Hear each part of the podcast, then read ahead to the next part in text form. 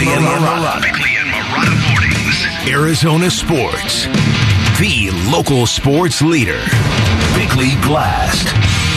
Thanks to Colt McCoy and the friendly storytellers at HBO, Cliff Kingsbury has had a little bit of momentum this week. His seat is still hot, just not black leather seats in a parked car in the middle of a parking lot during an Arizona summer kind of hot. And now comes a turning point. Beat the 49ers, and there might be a path to redemption for this head coach and this football team. Beat the 49ers, and the Cardinals will be in position to complete their very first goal and their very first promise entering the season to finish strong, to reverse the calculus from the previous two years. Beat the 49ers and anything is possible, really, because this is a really big game on a really big stage in a really big stadium in a really big city on Monday Night Football. And yes, with those HBO cameras lingering on the sideline. And if that happened, it would mean the Cardinals finally met a moment that they finally beat a good opponent and the pressure of expectations, that they finally came through in the clutch, that they finally seized a moment instead of waving at it as it went by. And that is exactly the kind of breakthrough this coach and this football team needs at the moment. All right, today's Bickley Blast brought to you by my great friends at Chapman BMW who make luxury attainable with two great locations. Find them online at chapmanbmw.com. I was really bad on predicting Budda last week, so I don't want to get into predicting Kyler, but he, he's progressed well. I mean, I, like I said, he's still getting treatment on it.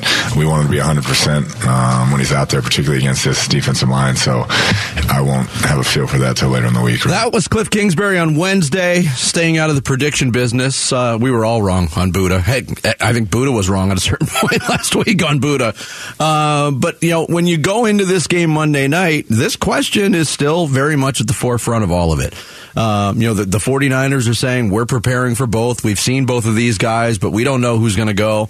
Uh, the Cardinals keeping it close to the vest, um, and th- th- there might be more reasons behind that than than we even realize. But that's still the central question of going into this game: is who's going to be the quarterback for the Cardinals? Yeah, that's right. I think they can win with either guy. Uh, they've got to play uh, pretty, you know, a pretty buttoned up ball game the way that they did last week, but. Um, it's weird going into the weekend and still having this level of uncertainty on who's going to be the, the guy well, you know, yeah. taking the snaps. And and what, what's interesting is the point that Mike Florio just brought up, and that's an opinion shared by a lot of people that that the the issue, the real central issue here, isn't so much the quarterback and where he's at now. It's the offense that he is operating in, and if the rest of the NFL has figured out Cliff Kingsbury's offense, and there's been a lot of evidence that they have, mm-hmm. and the offense has not been able to evolve and grow and become something different because you need a quarterback who can get under center to make that happen, then really what what, what good is this? And that theory, uh, Mike Florio used to say part of what we saw last week with Colt McCoy against the Rams was exactly what this team can't do on a weekly basis with Kyler Murray, and that's change. Colt McCoy was suddenly something different. It was an evolution, if you will. It was a it was a different thing suddenly put in front of an opponent, and it worked. Yeah. But I, does that mean Colt McCoy works a second we time? We saw that in Game Two last True, year versus the Panthers. I We went did. back and I watched not the full game, but uh, you know, the first handful of excuse me of possessions that the Cardinals had. And the Cardinals basically shocked everybody by coming out and throwing on their first 11 plays from scrimmage. Um, in that stretch, it was still predominantly shotgun. The difference was where the ball was going. And we talked about this, and there were some instances where, you know, it was obvious that a bubble screen was called.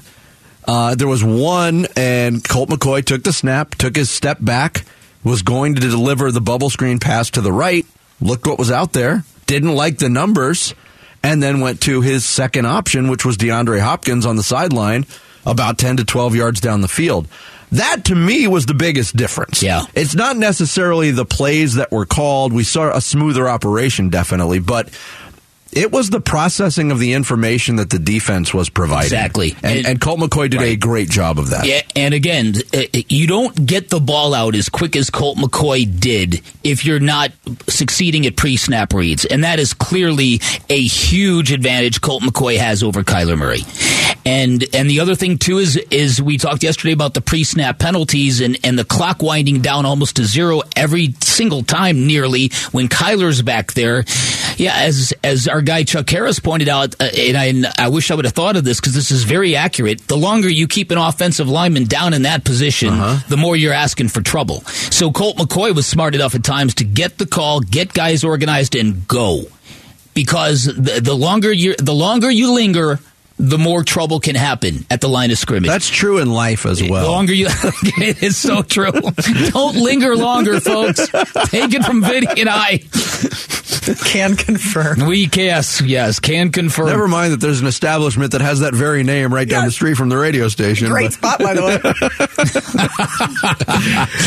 so uh, so listen, it, I, I do like I do like the words of Vance Joseph. The fact that that there's an excitement in that building about what's to come. Because uh, let's be honest, when when they when they had a game of this, when they last had a game of this kind of magnitude, Uh-huh. it it feels like it was that playoff game in L.A. and there wasn't a lot of excitement.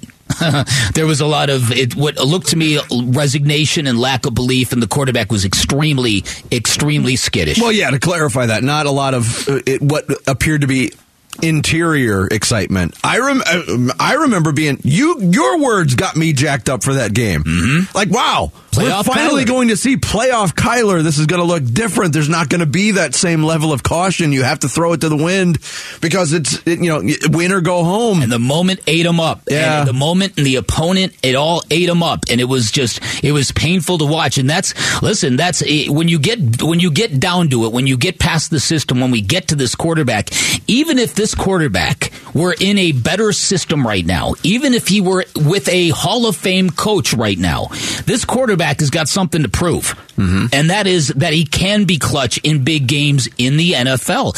And it's just, you know, it's there are just there are people who think, you know, that you can make this issue as complicated as you want. You can also make this issue as simple as you want. The NFL, it, it- Kyler Murray is playing against athletes so much bigger and and and taller than he's ever had to deal with. And it's he's just having a hard time seeing the game and reading the game. And and I, I I don't know how much better you can get, but I think the people that have been you know whispering about dude needs to study more, this is what they're talking about. When you've got limitations at that position, you got to compensate for it with knowledge. Yeah. So- people will say the most important aspect uh, of a successful quarterback is not the speed, not the legs, not the arm strength or the accuracy. It's the brain. And that's you know that that's a process for every quarterback in the league. Have you subscribed to the Bickley and Marotta podcast? Subscribe right now on your iPhone or Android. Never miss any of the show. It's the Bickley and Marotta podcast. It's brought to you by Carol Royce Keller Williams Realty East Valley. Get a higher price selling your home. Get guaranteed offers. Go to higherprice.com. That's higherprice.com. Coming up next, we'll get into some NFL talk. Uh, the Packers not circling the drain yet, but they're getting close after Thursday night football. That and more straight ahead here on this uh, Football Friday. It's Bickley and Marotta mornings on Arizona Sports, the local sports leader. Bickley and Marotta. Hash marks. Yeah, season's not over. Uh, there's still six opportunities left. You know, we got a tough game. Got to go to Philly. Hopefully, we can these few days get a little healthy, or uh, refresh the mind, and then uh, obviously we got to got to win these next games. It's Aaron Rodgers of the Green Bay Packers, doing more losing than he's done in a while. Was on the uh, short end of the stick again last night. Packers lose on Thursday Night Football at home, 27-17, in their version of their color rush jerseys. Which you know, their their version of the color rush is just take all the color out and wear all white. yeah, right. Somebody's got to Right. do something different with their uniforms every Thursday. Uh, they're four and seven. Well, eh, Mike Florio is right about that. If you're the Vikings, you feel good about this because that's that's like that's like Jason from Halloween. You know what I mean? Aaron Rodgers. So yeah, the quicker you get him out of the picture, the better. What are you gonna say, Jarrett? Michael Myers from Halloween. Jason's from Friday the Thirteenth. Oh, oops. so I've got the wrong, I've got the wrong evil dude in the wrong movie. is what I've got. Uh, I'll take homicidal movie maniacs for a two thousand. Right. There you Right. go. That's That's like Jack Sparrow in Master and Commander. Exactly, Jared. got it right. There you go. All right, so uh, so in terms of that, that's one thing, but also the way Aaron Rodgers looked last night. A lot of those floaty passes landing in the middle of nowhere, and I'm like, what is this? Yes. Uh, here's Aaron Rodgers describing what went wrong. Well, I thought Ryan played really well for them. They uh, stopped the run, gloved us in the back end. Uh, we knew this crew doesn't throw a lot of flags. Um, so, you know, combine that with, you know, me missing some throws and us not capitalizing on a couple opportunities like Keisean's uh, return there. Getting points there obviously hurt us, but we just never could kind of get over that hump and get the ball back with a chance to take the lead. Yeah, I think a lot of the struggles for Rodgers, uh, not all of them, but a lot of them have been based around you know the personnel. Uh, you know, with him on the offense, especially at the wide receiver position, and you can see this rookie Christian Watson kind of becoming that guy late in the season. He had two more touchdowns last night, made a great catch in the end zone. But there was one play um, with another receiver, Allen Lazard, who was targeted 11 times in the game, had five catches for 57 yards. But there was a throw where he's running free across the middle of the field, and Rodgers delivered an uncharacteristic high ball, but it wasn't that high. Lazard put his hand up, never even jumped. Just and didn't even break stride, just kind of kept running. It was Yeah. a weird looking That play, was and I weird. was No, like, I agree. I was like, yeah, that might be indicative of, of Green Bay's problems. Yeah. Yeah, not a lot of guys selling out, not a lot of belief. And listen, the quarterback's kind of driven a wedge between him and and, and a lot of guys in that offense very early on. There's the the very fundamental question of of complaining about not having chemistry with guys when you were the guy that wasn't around during the mm-hmm. off season. There's a there's a lot of that. There's a I, I think I think Aaron Rodgers has kind of lost his grip on that franchise and that team. The question becomes I it, it, I'm not going to judge him off one game, but he looked like a quarterback that might be coming down the mountain pretty quick. Yeah, he's and he's looked like that on several different occasions where that was something you could pencil in every week in, in previous years. Was you know Rodgers is going to be great. I mean, when he had the the terrible opening game of 2021 against New Orleans, people started to say that oh maybe Rodgers is slipping a little bit, and then he followed it up with 16 games of MVP level play. We haven't seen that this year. Um, my man, my man Bick, his ha- his hopes were dashed by the NFL this week. Oh no. We were going to get an extreme weather game, mm-hmm. maybe in Buffalo, with feet, not inches, feet of snow. What do they do, Adam Schefter? It's now official. The NFL officially has moved Sunday's Bills Browns game from Buffalo to Detroit. And that means that in the span of five days, the Buffalo Bills will play two straight games at Ford Field. Basically, Ford Field is their home for the next week. They'll play the Browns there on Sunday, stay in Detroit, and then play the Lions in the first game on Thanksgiving Day. But the league made a decision just a short time ago that it didn't want to divert resources from the city of Buffalo to move it away from that city while it's trying to keep the city safe. And so there you go. That game now is being shifted to Detroit, just as the Jets Bills game was back in 2014. And the Bills now will play two straight games in Detroit. You know who I'm happy for, though? The football fans of Detroit actually get to watch a competent football team play in that stadium two weeks in a row. Decades. That's funny. That's Sure, very one of them is Too against bad. the Well, in-town team, but I don't know if you saw this, but Ford Field, um, they have like a carnival going on that they've got to dismantle and disrupt and move out to to accommodate this Oh, game. really? I didn't- I didn't see yeah, that. it's a real low budget kind of carnival. They've they've got pictures of the people have taken some shots. What? Oh, I thought for sure that was the setup. It's a real low budget kind of carnival. It's called the Detroit Lions. That's good. That's good. Um, it- yeah, but it shows the power of the NFL. You know, you've got you here. Here, you've got the you know you've got the Ferris wheel. You've got the the tilt a whirl, whatever those. You got the cotton candy. Scrambler. and the scrambler. yeah, right. You got all that, and now somebody's gonna have to wheel those things out. So yeah, listen, I, I I I I don't know why, but I love watching the first snow game of the year. Now they just had one in college football that was pretty severe. That right? was the uh, Western Michigan game. Yeah, It was yeah. It was snowing last night, wasn't snowy it? A little action. bit? Trenton Bourguet's brother. Oh, that's Oh. right. Uh, you mean in the NFL game? There was flurries last night at Lambeau, but uh, not really any effect. And Lambeau. Field is not what it used to be because they put those underground like Yeah. heaters, so their field doesn't even get like it's quite snowy. literally no longer the frozen tundra. Yeah. Or a tundra at all. I, I'm. This is going to be curious because that. I mean, that's like unprecedented amounts of snowfall. Four to five feet in one setting. Yeah. What? That's how they just canceled Buffalo's college game too. Oh, Yeah. did they? Mhm. Wow. Thoughts and prayers for our girl Catherine Fitzgerald, Yeah. who's I think holed up inside her home oh, currently. Well, she- she's Is that sure she's going to Detroit with everybody. So I don't know if she can get out. Yeah, how's how's this travel happening so freely if it's so bad? Right. Nuts. Uh, come celebrate the biggest FIFA watch party in town with Estrella Jalisco, Sarah Cazell, and special guest Gerardo Torrado as the Mexican national team takes on Argentina in front of the big screens with live music and giveaways on November 26th at Sportsman's Park. Text soccer to 620, 620 for complete details. Sarah, Yeah. do you have your Vuvuzela ready to Whoops, go? that wasn't a surprise to you, was it? The way No, you it wasn't. reacted there. Okay. No, no, no, no. I'll be Did there. I, did I just inform you where you're going to be on November 26th? I look forward to having plans on November 26th now. Coming up next, uh, homecoming for the Arizona State Sun Devils, final home game of the year. We'll talk to their head coach for his weekly visit. Shaun Aguano joins us next. It's Bickley and Marotta Mornings here on Arizona Sports, the local sports leader.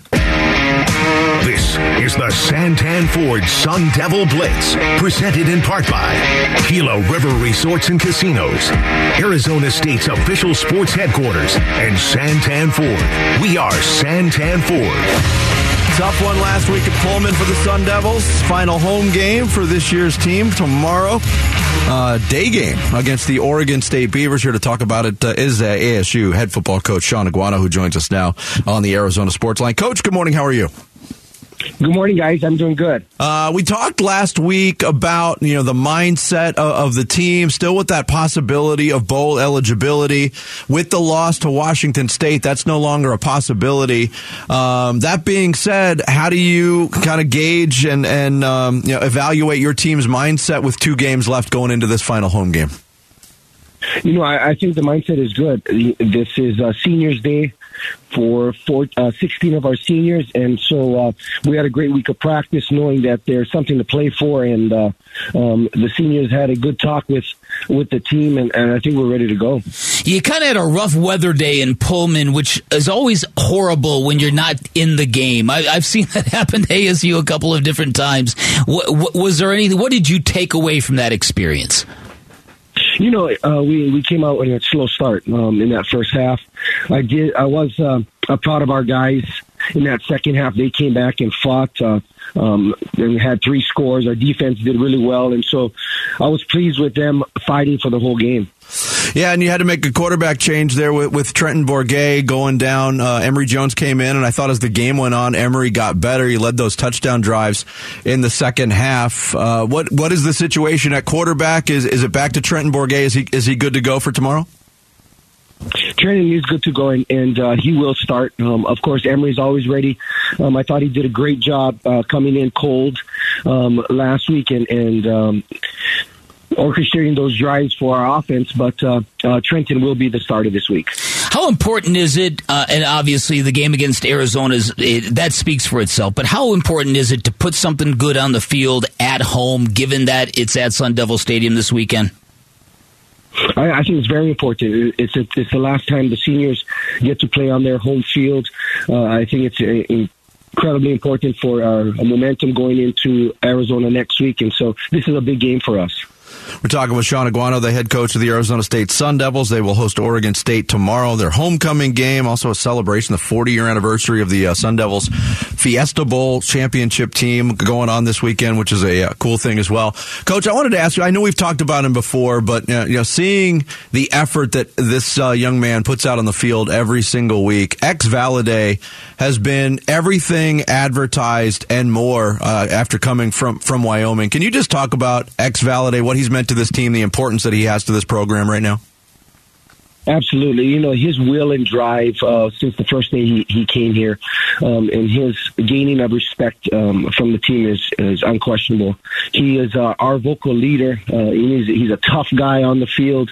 He's a great uh, um, leader off the field. And so we've been very pleased with X. All right, defensively, what do you want to see happen this weekend, Coach? You know, uh, we got to make sure that we stop their run game. Uh, everything comes off of their run, and, and uh, we have to be solid in the box with our seven, eight guys in the box, and, and uh, make them throw the football to beat us. Um, we haven't uh, stopped the run uh, as well as I would like the last couple of games, but that's an emphasis for us going into this game. Coach, you, mentioned it last week was very much a tale of, of two halves. The, the slow start, you fall behind by 28 points, and then dominate the second half. Defensively, you were shorthanded last week. A couple guys out, including Kyle Soelle, who's kind of the heart and soul uh, uh, of the defense on that side of the ball. But how much do you think that the defense in particular can take from the, the final 30 minutes that happened in Pullman? You know, I, I think uh, it, it is a positive. Those we, we were short, very short-handed, but uh, we got some guys back uh, this week, and so I think it was a positive for them knowing that uh, they could dominate a half, and now we have to dominate a whole game. All right, what kind of momentum? Let, us say that you guys do close this thing out with a couple of wins on the way out, which you, have done fairly regularly in the last five years. Uh, what can that do for a program moving forward? Is that important to finish strong, or is that just something media people like to talk about? No, I think it's very important for you know the psyche of our kids, um, knowing that uh, you know it's been a hard year uh, with um, some changes uh, in the in the staff, and and knowing that uh, they can play throughout the, the season and uh, get a couple wins at the end, getting that momentum going into the next year. I always, uh, I, I, maybe it's just me. I enjoy these late season day games. Uh, I know they're not a possibility early in the season because of the weather. I just wanted to get your thoughts, uh, maybe your team's thoughts about being able to play at home in front of the, the home crowd in the daylight hours is pretty rare. It is rare. Um, our, our, kids love that. Uh, you know, we practice in the morning, so they're used to the day uh, practices. Um, you know, the, the game gets over at four thirty, five o'clock, and so there's still time during the day instead of getting over at midnight and coming back in the morning uh, to practice on Sunday. But uh, it gives them a little time. I think they like playing uh, getting up in the morning and get ready to play. Um, so I think it's uh, positive for us playing during the game, during the day. All right, I, I, know that this is not about you. I know that you're not making this about you, but a, a strong a strong finish obviously would support your candidacy. What do, what is your timeline? Has it been discussed with you? What you're going to do with Dr. Crow and, and and your bosses once the season is over?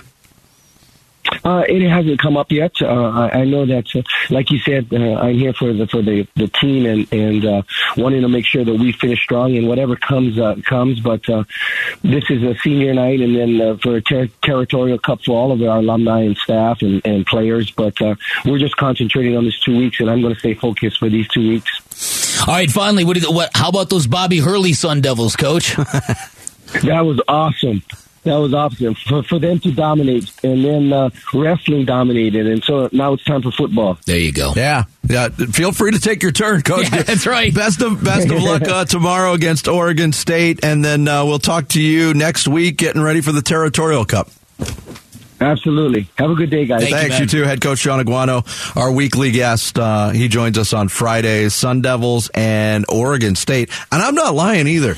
I'm not this big Pac-12 after dark kind of guy. No, I, I like my yes. college football early, I, especially in November when yes. it's bright and sunny and it's also beautiful outside. Oh yeah, that's good. Oh, stuff. it's gonna be it's gonna be great. This is uh, this is interesting because we've uh, we're getting in the nitty gritty now in college football. You got basically eight teams that are in the running for the final four spots. And I don't know if you saw this, but but Nick Saban has made it very clear to his football team that you guys better come correct in these last couple of games, and, and he basically said, or else what? He's going to kill them. Fired. no, but he basically said a, a, former player of his, I think his name was Joey Scarborough. I, I, I think that's the name. But he came back and he said, Alabama football. If you played us, you never wanted to play us because you would uh, you would feel it after the game because we would impose ourselves physically on you to that point. And he's hammering this to his football team, and I'm like, can you make a football team tougher and more physical this late in the season? Or is this desperation from Nick Saban realizing, because a lot of people have said his reign in college football might be coming to an end? With the NILs, with, yeah, I'm not, I'm not, I, am not buying it yet. He's such a transcendent coach, yes. but it, this is he was supposed to have a better season this year than he is having. They have I mean, two losses. yeah, they have two losses. That's their down Yes, panic it year. top, two It is. top six teams now. Well, but, they've also had a couple of near losses too. Yeah, uh, on Yeah. top of those two losses. Texas A&M game, Yeah. who stinks. Yeah, they're terrible. Um, I, I find it interesting that, that uh, Nick Saban is going down the, the remember the Titans road. Yes, that's I what, want them to remember forever Well, the night they played the Crimson Tide. that's what I'm saying. I mean, it, this it, this is very interesting. So, do you think? Do you guys think that this is the year of the Pac-12 gets Nope. a playoff team? I think uh, USC will play UCLA, Notre Dame, and then either Utah or Oregon in three consecutive weeks. Three ranked teams. You would Yeah. think that would be enough if they had one loss. Is Notre Dame ranked now. Yeah, How did that happen? they beat um, Clemson. Yeah, how did that happen? I don't know. Um, I think the Pac-12 chances come to an end tomorrow. Quite honestly, I think UCLA is going to beat USC. yeah, do you really? Yes, U of A beat UCLA. Come on, how good could they be? it was a trap game for them. Oh, Arizona played very well and lost in all of this, by the way, because again, I don't think the Pac-12 is going to have a team in, in, in the playoffs for how many years in a row now? Are we going four or five years? Um, top to bottom, it might be the best conference of all the major conferences. As the most ranked teams, Six ranked teams. Oregon State has not been talked about much. They're coming in here tomorrow. Yeah. That's a good football team. What Jonathan Smith has done with that program is remarkable. it's top to you- bottom good, but they all lose dumb games, and that's why they don't have bottom- elite teams. The bottom of the conference is not. I mean, Colorado is just awful. They're they're you know at, at step one of rebuilding, Mm-hmm. but you know other than that, there's not really bad teams. The uh, what's interesting? Did you see the John Canzano tweet about how he quoted somebody in college football that there's a lot of bull reps coming to this game and they're not coming because of the Sun Devils? Which I thought was stupid. Uh, we, we know they're not coming. Right, they're not right. bowl eligible. It, it was a gratuitous shot, is what yeah, it was. That's what- everybody's that's- piling on the Sun Devils. That's what I'm saying. It's time for. Uh, How do you like it, Vince? How does it feel? I don't like it. Taste of your own medicine. It's all right. That medicine will go down nice and smooth next Friday. Yeah, you think? godforsaken city down south. it's amazing how, how much I always say, like, yeah, it doesn't mean anything. And then when the territorial cup rolls around, all those juices start flowing again. Yeah, You right. get all that competitive stuff. Of course, of course. That's that's part of the deal. Well, you know, there is absolutely. Oh Oh, boy, I thought this would show up quick easier. We're- Never this mind. better be good now, Jarrett. no? It's not going to be good because I Way to can't take find the wheel and just drive right into a There's wall. nothing. There's nothing quite like the. Ter- Terrio Cup. Oh, man. What, what, what, Is that what's worth the game, it? What's the game called, Jarrett? Well, it's it's every year. Some people call it the duel in the desert. Some people call it. Ter- Terrio Cup. I, it's like I always say on this show come for the sports talk, but yes. stay for the comedic timing. Yes. oh yeah. Yeah. Innings Festival is back. The two day music festival features Green Day, Eddie Vedder, Weezer, The Offspring, and many more. It's coming to Tempe Beach Park February 25th and 26th. Tickets just went on sale. You can head to the contest page at ArizonaSports.com for complete details and your chance to win tickets. Uh, coming up next. Is this the week we finally see the Cardinals wide receiver corps all together? It's in doubt as we speak on Friday. Uh, that's straight ahead. It's Bickley and Marotta mornings here on Arizona Sports, the local sports leader. Football Friday with Bickley and Marotta. Presented by 72 Soul. Arizona Sports. The local sports leader.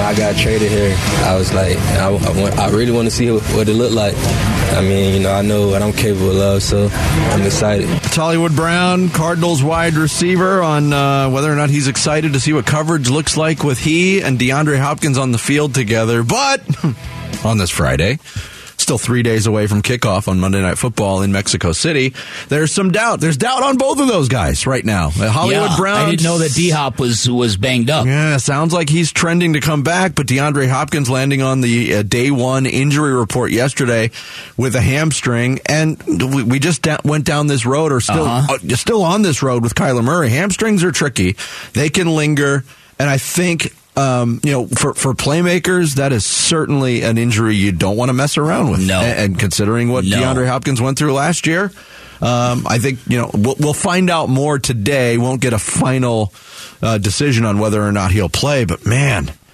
Again, it seems like we're never going to see this receiving corps as a whole together with, with all of these op- the endless options that Kyler Murray talked about. And the other element is, I, I think when you talk about the passing game, and even even though the offense has been largely suppressed most of the year, Zach Ertz has been very reliable. Yes. When things have been going good, he's been in the middle of a lot of it, and not having him there is is going to be it's going to be an obstacle for this football team because he really truly is a security blanket, a safety valve, that kind of stuff. If Maxx Williams comes back, you've got a really good run blocker, and I think Max is good in the passing game, but he's not like Zach Ertz. No, I, I think he was opening eyes before the injury last year and how productive he was in the, in the receiving game, but uh, certainly not the same level as Zach Ertz. And, and then you got to trickle down even further. Trey McBride has um, not done much. He had one catch in the game against the Rams and fumbled that and was able to get it back. But it's been an adventure with him with penalties and um, you know lack of production. He's going to get um, an increased opportunity uh, to show what he can do, and, and we've seen kind of an upward trend with the rookies. Myjai Sanders being at the forefront of that.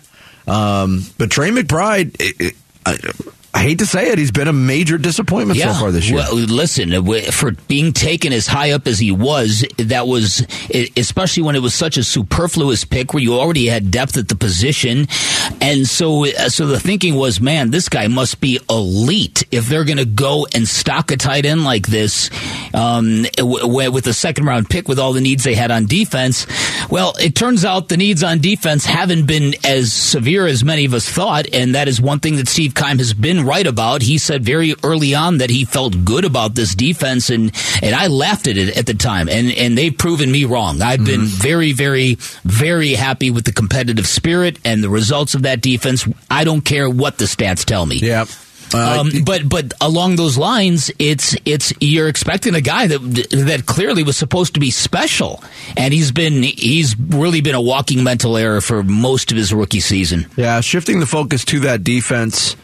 Um, you're not alone. Uh, a lot of people won't won't use the stats solely as how they're going to judge how this defense is played. I thought the defense played really well against the Rams. Different challenge this week. J.J. Watt had uh, media availability yesterday. He was asked, "Hey, are you seeing an upward trend with the defense at this point?" We're just trying to go out there and play good ball. That's all. We're trying to put good ball out there, um, trying to get takeaways, trying to get sacks, trying to do whatever we can to give our team a chance to win. And I think that we continue to try and improve every single week. And I think how practice and games work is if you keep working at it, you're going to keep getting better. Um, J.J. Watt also uh, took a look at the opposition, the 49ers. First time they'll see them this year. They have weapons all over the place. They're uh, they're unbelievable at making guys miss uh, when it comes to tackling. They're really really good at open field running. So it's a matter of us doing our jobs and then uh, all swarming to the ball and trying to tackle and beat them down. Yeah, watching the 49ers this year, what he talked about, Bick, is exactly what stands out to me. And this is not breaking news, but if you are not in a mindset to tackle, uh, Oh, to, to- yeah. to, to be a trustworthy tackler, you're going to get exposed against this team. Just at the receiver position, Mm-hmm. Deebo Samuel, Brandon Aiyuk, Jauan, Kittle. Jauan Jennings. Oh, yeah, and then, yeah. and then throw George Kittle into that mix. Yeah. They all run like they're pissed off at the world. They do. And then you bring in running. Uh, Christian McCaffrey is the NFL leader in yards after catch right now. Uh, and a lot of that is because of the, the depth of, of the targets he's getting, but you know what he's capable of. Then they switch it up with Elijah Mitchell. That's a lot of guys that are really hard to tackle. Yeah, and but but for the most part, I again the Cardinals have been very very physical. There have been games, there have been patches in games when the tackling has kind of fallen off a little bit. But I think the 49ers offense versus the Cardinals defense, that side of Monday night's battle, there's going to be some collisions. Uh-huh. There's going to be some heat. Oh, I agree. And you Yeah, could, that's where you can kind of set the tone wait for that. the whole game Yep. if you're the Cardinals Yep. defense. One other thing on J.J. Watt, I don't know if you saw this last night. So the story coming out of the Rams game, and it was featured on Hard Knocks, was, you know, Clete Blakeman blew a whistle that cost J.J. Watt a touchdown. He joked around about it. Even his newborn son was pissed. uh, but somebody reached out on social media to J.J. Watt and said, look, I had this as part of my parlay that the Cardinals were going to score a defensive touchdown. That's the leg that missed. And I think there was maybe a tongue in cheek. Can you help, can you help a brother out? And JJ Watt's like, yeah, I'll take care of you. There was an update to this story. We don't know what it was. We talked about it on the show. Did he send him money? Did he send him a jersey or a gift package? Whatever. This guy, Joey Reyes, tweeted last night. So for everyone wondering, yes, JJ Watt did indeed send me $1,000. Wow. However, this was never about the money for me, and I never even expected this man to do what he did. So to pay it back, I went ahead and matched JJ's $1,000 and donated $2,000 to the Watt Foundations. Uh, share your blessings, hashtag Bird Gang. That's amazing. JJ Watt, uh, quote, tweeted that and just said legend with the, the praying hands emoji. That's amazing. Isn't that an awesome That's story? really, really good. That's that's excellent. Listen, I, I, I want to tell you this: when, when J.J. Watt signed here for the money he commanded, for the money they could have spent elsewhere, for the people they could have given it to, um, I was a little skeptical. Thought maybe, okay, this is this might be more of a bring in the big name kind of guy. At the end of his career. Here we go. Terrell Suggs all over. go, again. all over again, and it was it was a hefty price to pay for him. He's been a terrific Arizona Cardinal. Yes. Terrific. Yeah. No doubt about it. Have you subscribed to the Bickley and Marotta podcast? Subscribe right now on your iPhone or Android. Never miss any of the show. It's the Bickley and Marotta podcast. It's brought to you by Carol Royce Keller Williams Realty East Valley. Get a higher price selling your home. Get guaranteed offers. Go to higherprice.com. That's higherprice.com. Um, I don't think I'm being hyperbolic when I say this.